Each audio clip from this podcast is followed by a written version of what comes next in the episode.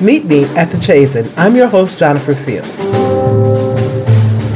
This semester's exhibit, Insistent Presence, Contemporary African Art from the Chazen Collection, is a product of guest curator Margaret Nagawa. According to Chief Curator Katherine Alcauskas, working with guest curators is common. What's uncommon is a pandemic, preventing her from seeing the newly acquired works up close and personal earlier in the process.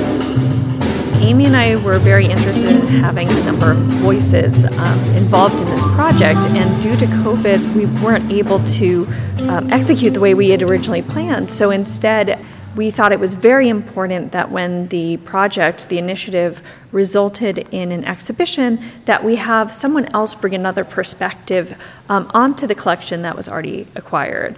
And in addition, we gave that person the ability to actually purchase with purchase funds, um, endowed funds um, from the museum, additional works to really fill out their concept so that again, the collection was not um, just the vision of one or two people connected with the university, but something a little more diverse. So then, when you bring in a guest curator, how does that change the planning of it? Because I know that there's like there are strict rules with storage, there are strict rules with moving things, who can handle things. Yeah, so um, when we have a guest curator, it's not it's not unusual for a museum to, to bring in a guest. Um, we do it, in fact, quite a bit here at the Chazen because we work with faculty um, who come in in our guest curators. So, for example, um, a year or two ago, we did a show with Emily Arthur, who's a studio art professor, and Robin Rider, who's a curator in special collections.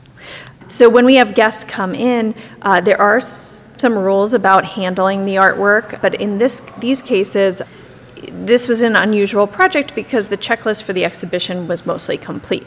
But one of the first steps we did with Margaret after she was identified as the person and she accepted our offer, um, she came to view all the works in person. And so our preparator staff and Kate helped facilitate that viewing so that she could get a very close view at everything that would be in the exhibition, although she herself was not doing the handling.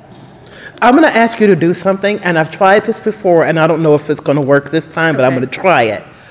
Is there a piece in here that during the acquisition you were just like, I love it, but I'm also simultaneously terrified by it? I think I know, but I'm going to ask that question anyway. I don't want to say terrified, Yeah. but concerned. Was there a piece, not because, just maybe because of the handling, maybe because of the material of the piece, was there something that you just fell in love with, but you were like, okay, we have to be extra specially careful with this one? Well, in general, it's interesting because of COVID, um, I was not able to travel to the galleries and see the artwork in person the way we would typically do. So there was a number of pieces that, you know, I was like, I, I know this is going to be wonderful. I feel really confident. But until you actually see it in person, when it arrives at the museum, you don't quite know. Um, so it was actually such a joy when the proposed acquisitions were arriving to unpack them and see them in their full brilliance and be like, yes, you know.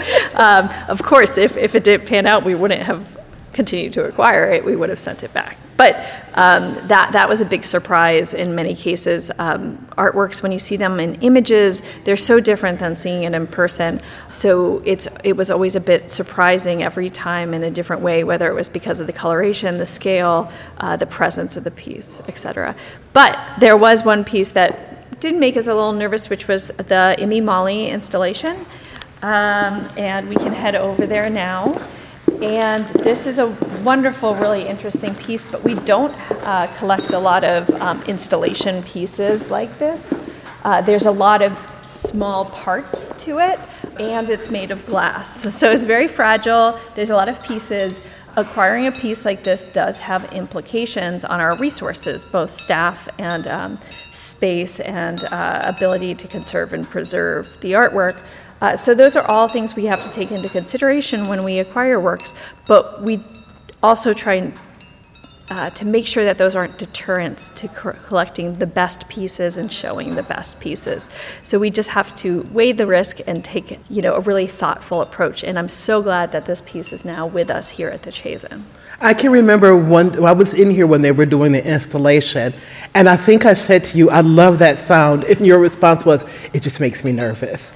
Yes, um, hearing the glass clinking does make me nervous. Part of our mission is to preserve the artwork, so uh, we don't want it to be damaged in any way. And so hearing glass hit against glass is, is not the most melodic sound to my ears. I wonder if it's changed it for you. Like now, when you hear wind chimes, is there a minute of like, No. Okay, it's not that. No, no, different context. Good, good, good, good. Because I don't want you to be terrorized by sound, Katherine. And the sound is it, it's very lovely. This is one of the surprising pieces. Is you know we'd seen a number of images. Um, I understood the concept, but when it arrived, one thing I had never imagined was that there's actually quite a bit of movement of the glass plates. They spin in air with the kind of just ambient airflow that's happening in the gallery. And that's what's causing also the, the clinking of them against each other. Um, so, those, that kind of visual movement and the oral um, aspect were ones I never anticipated being part of this piece, and that was a surprise for me. Do works with sound propose a different set of concerns, especially with sound bleeding from one area to another? Definitely. Um, you know, we very much want to highlight each piece within the exhibition and give it its space and its due. So that's one of the things we have to think about is how, how is the sound bleed going to affect the visitor's experience of other artworks? But also, uh, we want to think about the visitors and make sure that there's not the sound is not too loud or discomforting or you know we want them to have a good experience here and similarly we also want our staff who have to work in the space to not be overcome by the sound in the space that they're having to work in for multiple hours a day what's been your relationship with this exhibition since inception into now actually standing in the gallery and being in the presence of it and eventually having to say goodbye to this particular configuration because we're keeping everything. They're just going to be maybe in different places or maybe put in storage. So the artwork was acquired in a few waves. And so we were considering things and then bringing them into the museum at different points of time. So when I first walked into the gallery and saw everything installed, I was just blown away because it was the first time that I saw it all together and and as we were acquiring, you know, there was the idea of an exhibition in mind, but we were also really thinking about how, how is this going to integrate with our larger collection? What areas do we have strength in in the collection, and how will this fit um, so that there's an African presence in those areas across the museum? So to see it all together and how it really melds and how Margaret has has kind of arranged pieces was just um, amazing and very, you know, as you finally get to the end of a project, and it was a real relief um, that it's like, yes, it, it, it did exactly what we hoped it would do. And then, you know, her organization scheme really made me look at some of the works in, in a different light. Uh, so that, that's been really interesting as well. Has her style of hanging influenced you? Are you taking is it something, is it a shared experience? Do you feel like you truly shared and were part of this experience? Or do you feel like once the works were acquired, you were like, okay, here you go? Um, I definitely feel like I learned a lot um, from her vision. I mean, every curator has their own um, sense of style. And one thing that Margaret did was uh, she included a number of walls that have um, kind of these large empty spaces, and they tend to be behind hanging pieces or pieces that are in the middle of the room. So it kind of creates this empty backdrop for them. I have never done that in my curatorial work, and I've always wanted to, I guess, fill the space. So to see the way she really effectively utilized that, and it does not look empty in any way, but really gives space for those pieces, uh, I was really impressed and, and will be a tactic I pick up for the future. Thank you, Margaret. So you've given a couple of tours, correct? Yes. So what's been the response? What have you heard as a curator from audiences or from visitors who are coming to the museum to see this this exhibit? Um, mainly, I've just heard people say, wow, it's so colorful, uh, the work is amazing, so beautiful. Uh, beautiful is a word I, I hear a lot. And that's great because I know that one of the things that Margaret's interested in is making a really beautiful, joyful experience. You know, acknowledging the colonial history of the continent of Africa, but showing the breadth of creativity and life um, that still exists there. I think that's one of the things, because I've been coming to this museum for a decade, let's just say that. and it seems that in that time frame, how the museum deals with works from Africa. You know, whether they be traditional, classical, there's still some debate about which term to use, or whether they be contemporary. And do you see this as, is it fair to say, a watershed moment? Do you see this as a moment where we will see more works from Africa throughout the gallery rather than or other than being in one particular place?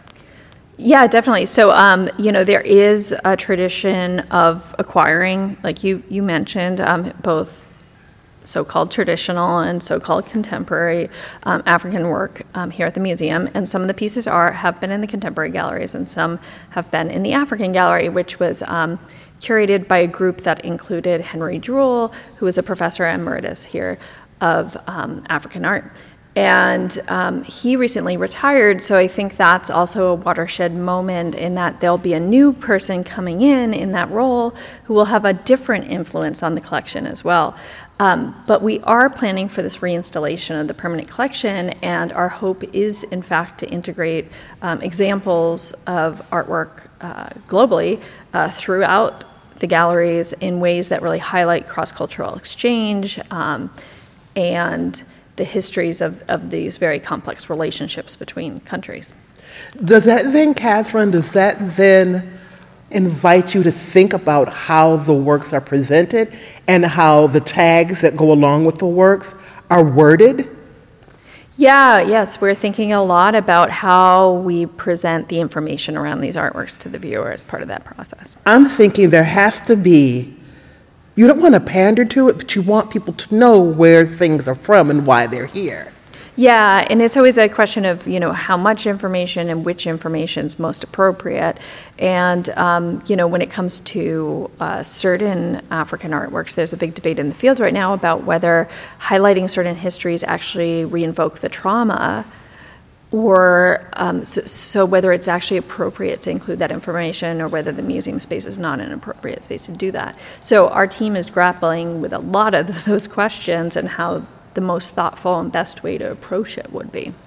So as we wrap this up, is there one particular piece that you come and spend time with in this show?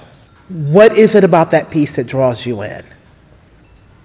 Because you're surrounded by amazing stuff all the time. You can go see stuff everywhere. Yeah, I, mean, it's very hard because this is um, this has been a really large and important project that I've worked on here, and so I feel so connected to many of these pieces that I don't know if there's one in particular that um, I spend more time than others, but they all. Um, every time I see them, I, I, I, have a different thought or it brings me to a different place, um, which is why I love art and um, why I love working here surrounded by it. You've been listening to Meet Me at the Chazen. Our guest, Katherine Alcauskas, is the chief curator at UW Madison's Chazen Museum of Art. Meet Me at the Chazen is a production of the Chazen Museum of Art on the campus of UW Madison in Madison, Wisconsin. For more information about the museum, its collections and exhibitions, visit chazen.wisc.edu. I'm your host, Gianofer Fields. Thank you for listening. Cause that's the way do it around here.